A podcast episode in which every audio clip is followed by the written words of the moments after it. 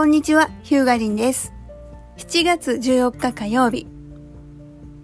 昨日は我が子の写真が他人に勝手に使われたらっていうお話をしたんですけども、今日は反対に自分が使う方の話。ネットの画像を拾って使ったら使用料を請求されるっていうお話をしたいと思います。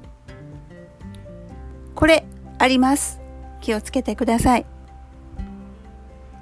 よく聞くパターンとしては、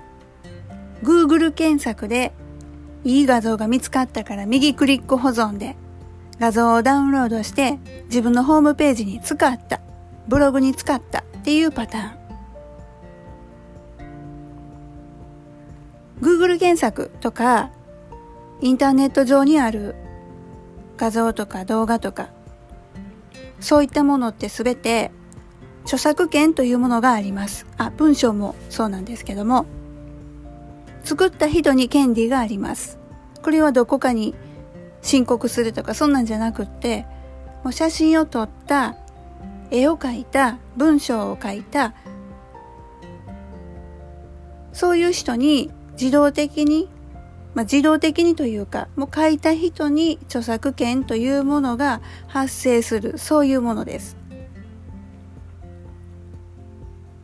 なので、それを人が勝手に使うと、著作権侵害になってしまいます。で、著作権侵害って、ちょっと重い話すると、これ犯罪なんで、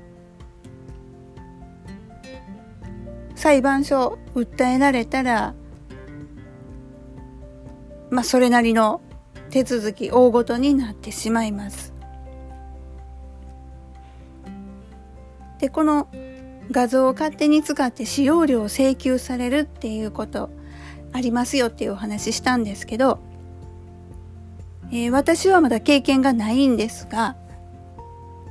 実際にそういう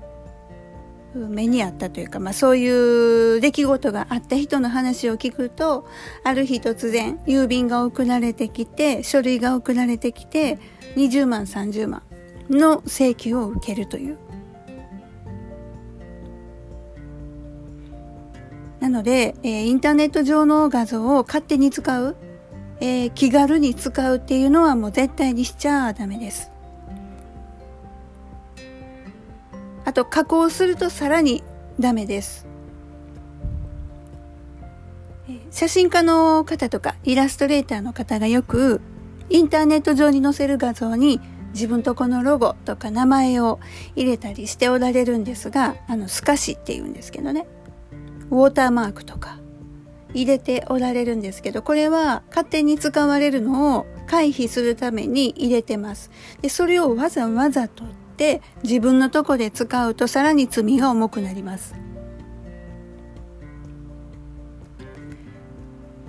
で、稀に条件次第では使っていいですよっていう場合があるんですけども、まあ、通常ないと思ってください。この条件っていうのは、例えばその教科書に使うとか、えー、あと、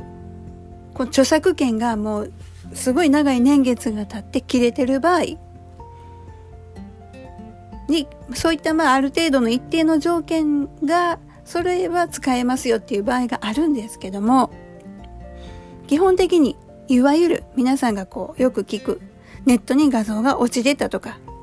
いう場合って大体他のインターネットユーザーさんが作った、撮った、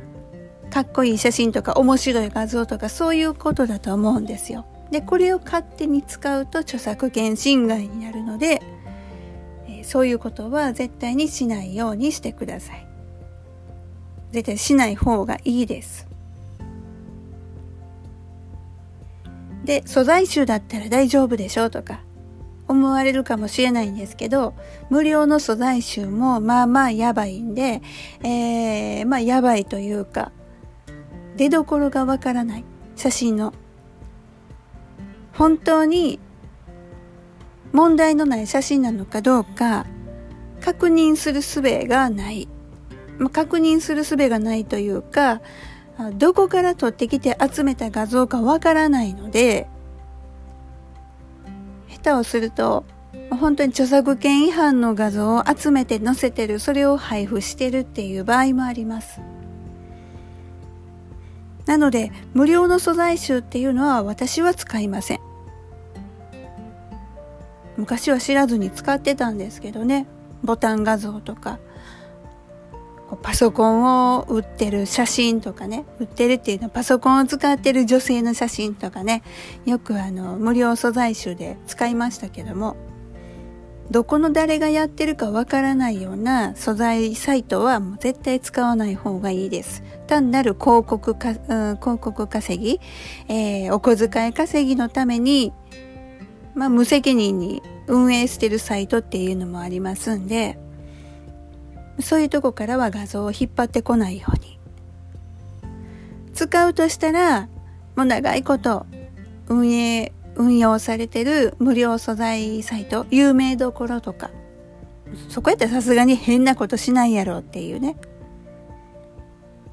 あとは有料できちんと責任持って販売をしてる素材サイト。とはいえ、もっと言うと、そこに載ってる全ての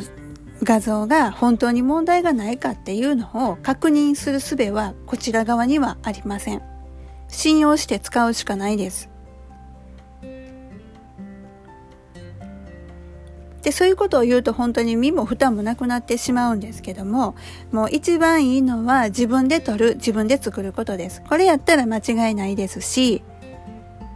SEO 上でも SEO 的な観点、Google からの Google からもやっぱりオリジナルコンテンツっていうものを良しとされてますんで、えー、誰が作ったかわからない画像をどっかから取ってきて使うよりかは自分で作ったものを使う方が安全かつ、ま、評価も高まります。とはいえ、そんなにやっぱり自分で作るってね、いいものなかなかできないんで、どうしても専門家の人とか他の上手な人が作った画像とか使いたい、使いたいって思うものだと思います。なのでそういう時は、もう本当にいいものを、いい画像を使いたいっていう時は、もうケチケチせずに、叱るべき対価を払って、叱るべき費用を払って、ちゃんとしたものを使うように心がけましょう。もうこれがベストだと思います。